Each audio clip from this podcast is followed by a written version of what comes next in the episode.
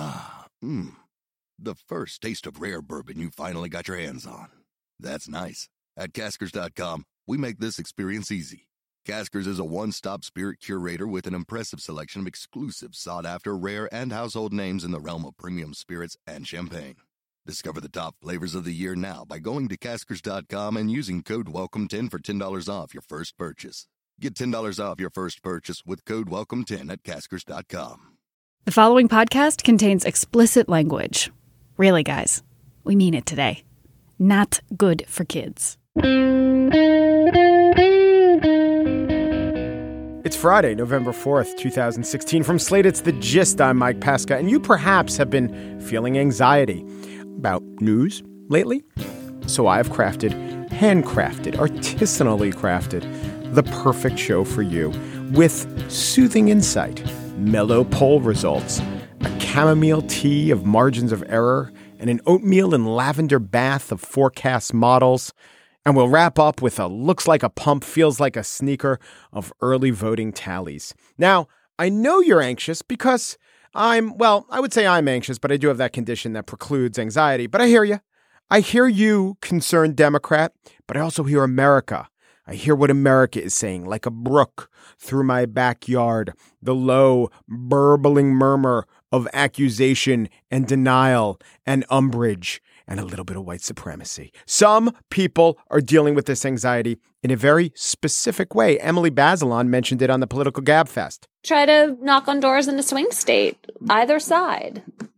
But That's the, another way to manage anxiety to like walk into the heart of the beast and try to do something about it. And this citizen explained to radio station WNYC why she was volunteering to call voters in Florida. I am here today because it's supposed to help my anxiety about the election, and I had to do something. Hold on. This this just been handed to me. It's from the Persuadable Voters of America. It says, "Hello, we are not your Xanax."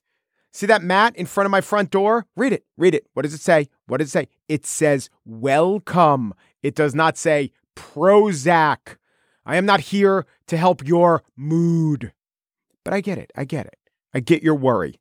And you know, I was thinking about it too. I was thinking about Trump's path to victory, and I am worried about one part of it. We played that warning at the top of the show. Here's where it kicks in. See, I think that Trump might do quite well with the fuck vote. He's going to get the fuck it vote. The who cares? Things are going to hell anyway. He's my ripcord. And he's going to get the fuck that vote, which is more pointed and more defiant than the fuck it vote, but similar. He's definitely going to get the fuck her vote. He's going to get the fuck if I know vote. Howie, how can you vote for Trump? What's his stance on the issues? Fuck if I know. He'll get all the fuckwits and the fuckwads and most of the fuck ups. So what can she rely on? Just the we're fucked vote. Now, I know it's fashionable to claim not to give too many fucks, but people give fucks. Fucks are still given. And when the given fucks translates to votes, which is really the point of politics and campaigning, well, at that point, you got to worry who's going to be the fuckface who lands atop Fuck Mountain, Mount Fuckstein, or as the Iroquois said, Fuckawakwa. So I do all I can do, which is to give you a spiel imagining how Hillary Clinton can turn a grievous flaw into a fun filled asset. But first, perhaps the source of your angst is a three digit number, one between 537 and 539. Well, whiz kid Harry Enten of 538 is on, and I want you to listen closely and carefully to what he says. 538 has been generating a number, a percentage chance that Hillary Clinton wins. It's probably lower than you want it to be, but really listen and parse Harry's language. He's a company man. He's not going to defy his overlords, but I think you will find some succor in Harry Enten's words.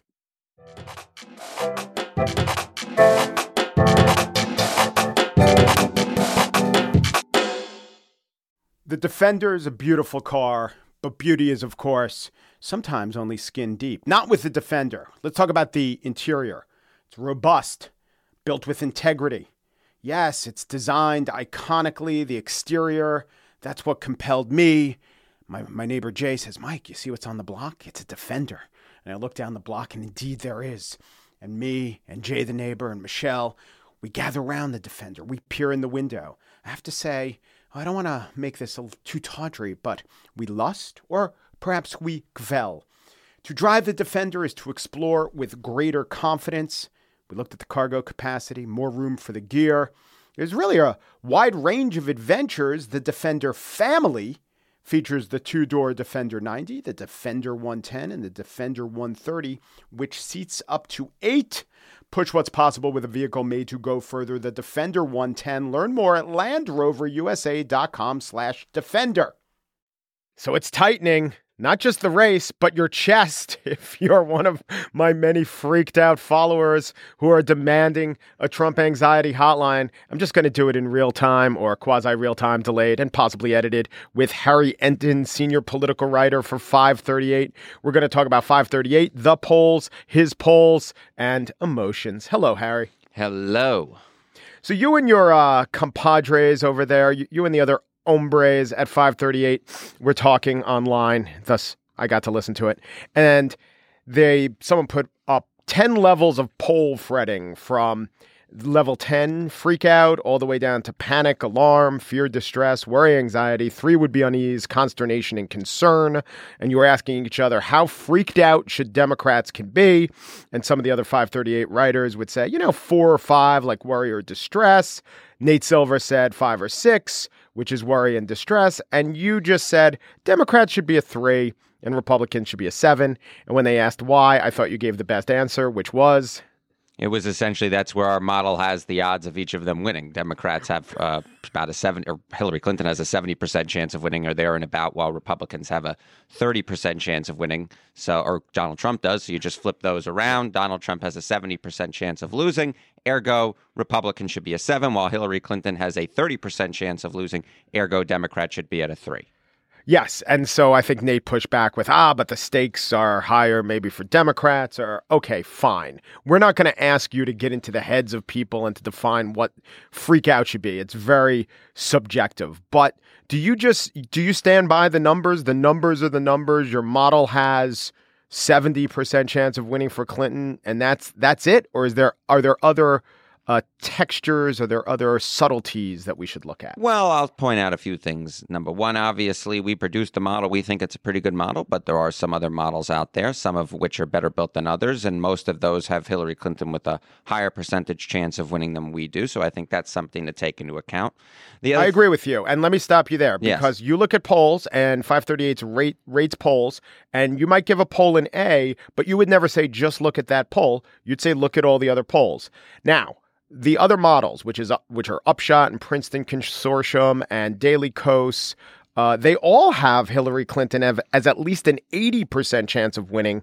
So take them into account, you say, just because it's generally a good thing to do and knowledge is better than not having knowledge, or take them into account for a reason that the average of insight is better than just one person's. Well, I, th- I think it's a little bit of both. Remember, we're making certain assumptions um, about what we think is the best way to judge where a race is going our model's a little bit more sensitive, for instance, to later poll trends. And obviously, over the past week, some of those poll trends haven't been too favorable for Hillary Clinton, but it could be a head fake. And so that's why I think it's important to look perhaps at a model you know, like the New York Times Upshot model, which doesn't react to the polls nearly as quickly. And so you get a better understanding, I think, of okay, if this trend line is actually really real and it's as real as the polls present it right now, then our model is going to be a better predictor of what's going to occur.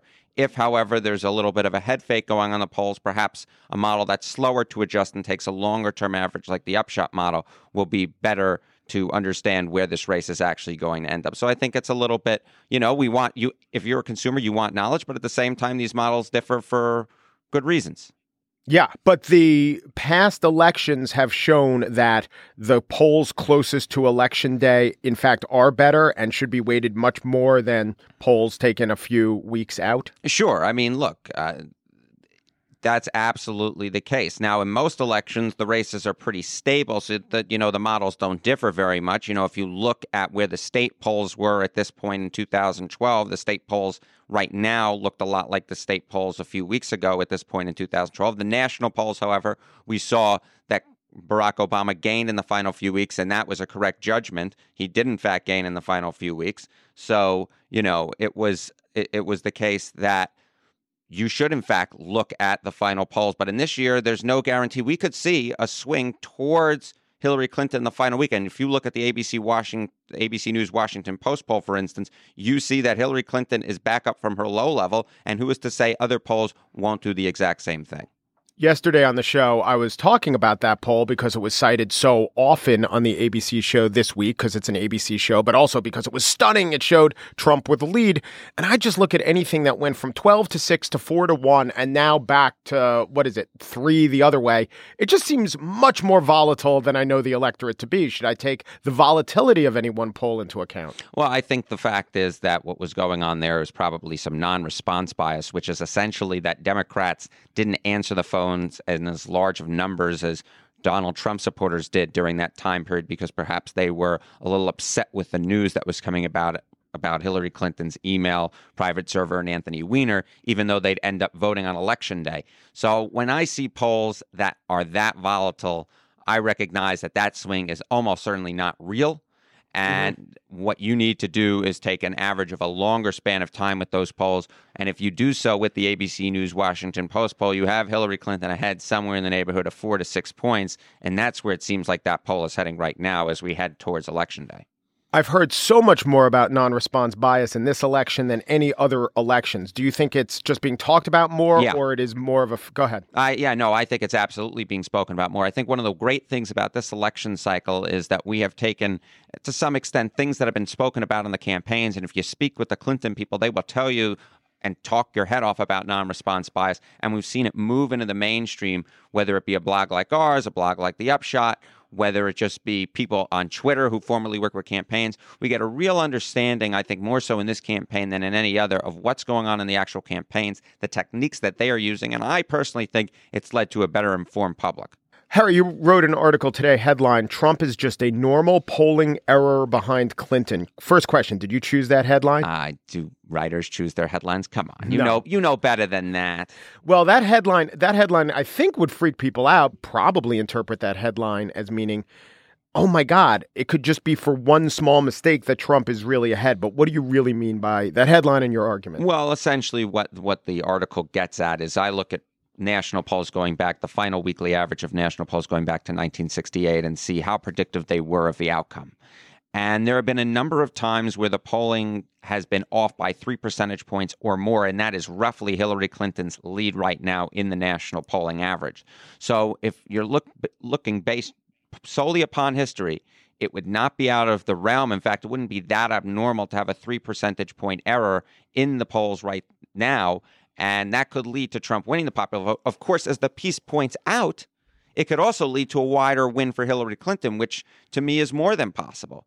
Right. Yeah. I, I would also I look at those statistics though if I were to try not to freak out a Hillary Clinton uh, supporter and point out that there has only been one time since 1968 when the candidate who the polls said was leading actually wound up losing. And that candidate was George W. Bush in 2000, who did lose the national vote, but he was still elected president. So another way to look at that is there's never been a polling error so bad that the guy we, who we thought was winning actually lost. Uh, that's another way to look at it. Uh, I, of course, would point out that in most races, the race isn't as tight as some of the national polls indicate it right now. So, you know, you have to take that into account. And then the other thing that I would point out is that, you know, there have been plenty of times where there were no polling errors, right? Or the polling errors were minimal.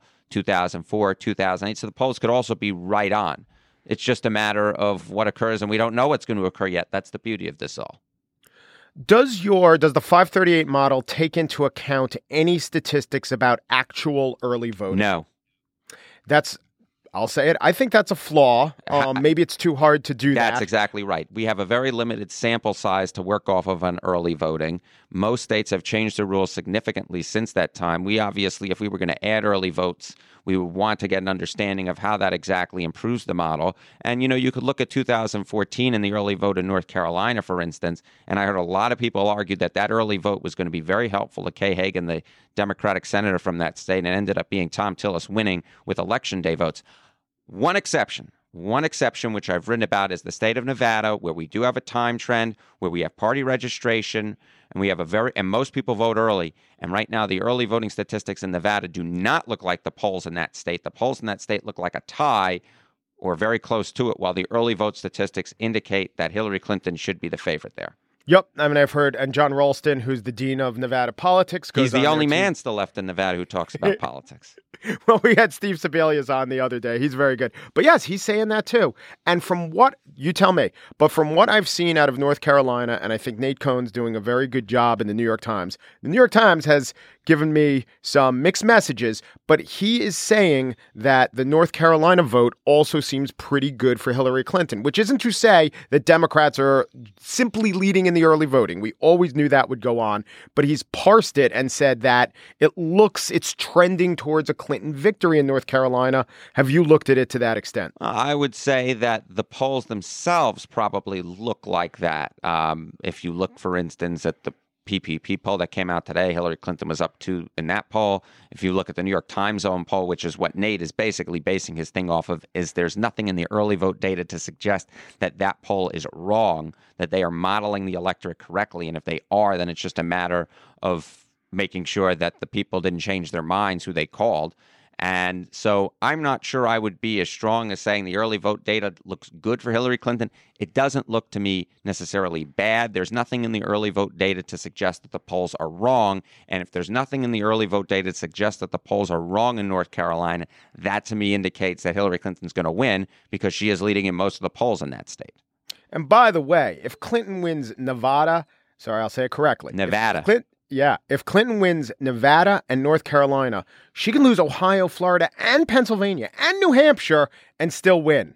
And, and, and another another path to victory type argument, if she wins Pennsylvania and almost any other real swing state like North Carolina, she can't lose. If she wins Pennsylvania and Nevada, then she probably can't lose. Uh, The, Yeah. the paths for Trump are limited unless he breaks through in a state that he's not expected to win right now. One of those could be Pennsylvania, another one of those could be Michigan.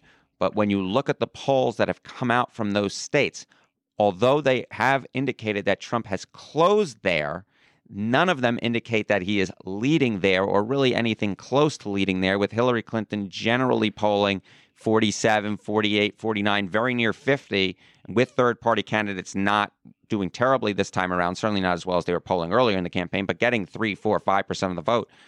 It's a tough road. Right. So your sta- your model, 538 model, has Clinton chance of winning North Carolina 51%. Does that seem right to you?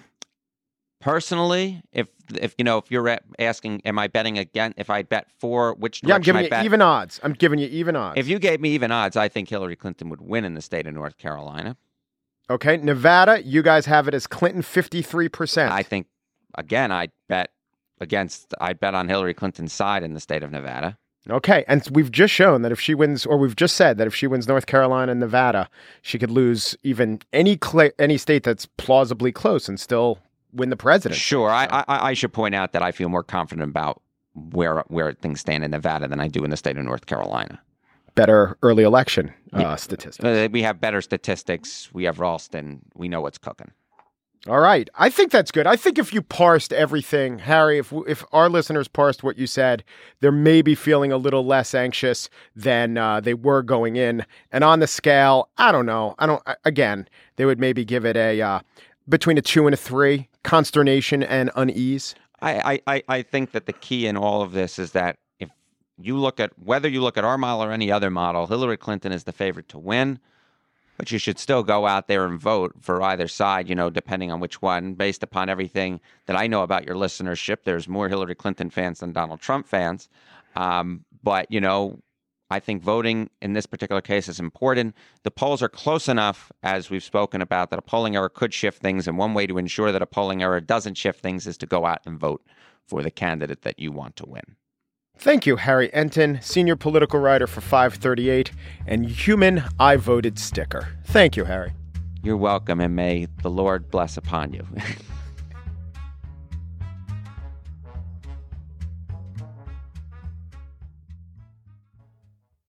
Shipping can make or break a sale, so optimize how you ship your orders with ShipStation. They make it easy to automate and manage orders no matter how big your business grows. And they might even be able to help reduce shipping and warehouse costs.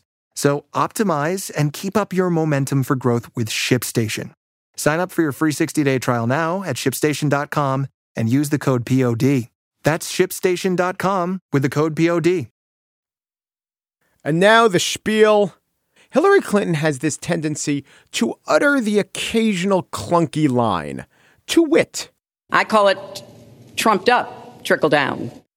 even yesterday, it just sounded so forced and uncool when she introduced pop star Pharrell at a rally. Are you really, really, really happy that we're here tonight? This, of course, wasn't as bad as the ne plus ultra of lameness. But I'm trying to figure out how we get them to have Pokemon go to the polls. Now, Hillary herself knows she doesn't always stick the landing when it comes to rhetoric. And in fact, sometimes she goes face first into the vaulting apparatus. And she explains this by saying she's not the brilliant orator that Barack Obama is, or even that her husband is. Those who know Hillary say she has a wonderful sense of humor. Other close watchers of the campaign worry more about her sense of humor, but that's a story of substance, and I'm speaking of one of style. And I have some advice for Hillary Clinton. She needs to do more than just own or acknowledge this trait, or just show the ability to joke about her inability to make words take flight. What she needs to do is turn that flaw into an asset, and you do it by branding. I got two examples for you. One is Rice Krispies. You know when they were invented, Tastes good, but they make this weird sound. No one is going to want to eat this cereal with a weird sound. We don't want our foods to sound like something. Then they invented Snap, Crackle, Pop, and the sound became the biggest asset. Another example Boston Red Sox had this great player, Manny Ramirez, fantastic baseball player, kind of a head case. Let me amend that. Total head case. What manager Terry Francona did, and this was his greatest feat as a manager, and he's a fine tactician, and he knows how to handle a bullpen, but his greatest feat was to invent this paradigm Manny being Manny. And once you had this heuristic, all the crazy stuff could be ascribed to Manny being Manny. So now we have Hillary, and she utters these clunky lines. And she says, Oh, well, my college debt plan is the important thing. No, it's not good enough. That's not what's getting you elected. The bad lines are part of what's so hard about you getting elected. You don't just excuse the bad lines, you brand them. And there is already a phrase for this out in the culture, and that phrase is dad joke. So you say to yourself, all right, what do we do? How can we work with that? It's inapplicable to Hillary Clinton, clearly not a dad. Well, that's why it's funny. Have her do one of the Pokemon Go things and then say, oh my God, I just did it again. I uttered a dad joke. She's the lady who utters dad jokes. And you take this idea and extend it to every aspect of her presidency. Take this all the way to the White House. Let's see, what are the flaws? Hillary is paranoid. Hillary is secretive. Hillary is controlled and she struggles with spontaneity. So she's like Monk. She's like beloved TV detective Monk, which ran for, I think, 37 years on USA. Or she's like one of those guys from the Big Bang Theory. I don't know. I've never watched the show, but I assume one of them is like that. We will come to love her for her quirks. Then you got Tim Kaine, the lovable doofus. He's a relatable sidekick. You trot him out to explain her serious, serious flaws. No, not her serious flaws, her lovable, lovable foibles. See, the thing is, people are dreading the future in America, even though empirical evidence suggests otherwise. I say we have to take this whole experiment and recast it as a grand sitcom.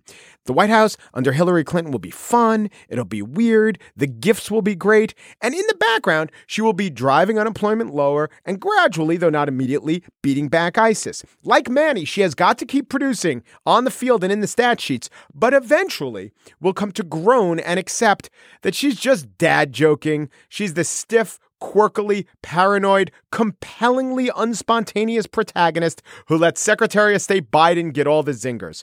This show will not only be greenlit, but probably renewed.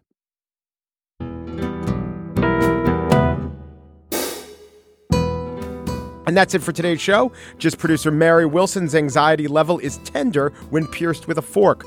Just producer Chris Berube's anxiety level is fragrant. Steve Lickteig, executive producer of Slate Podcasts' anxiety level has been described as caramelized. Andy Bowers, chief content officer of the Panoply Network, his anxiety level is flash fried, then pan roasted. The gist. I lack the ability to produce anxiety, so instead I will give you the UK threat level since that system was invented, starting in 2006. Are you ready? Severe, critical, severe, critical, severe, substantial, severe, substantial, severe. Don't you feel better? Un Peru, de Peru, du Peru, and thanks for listening.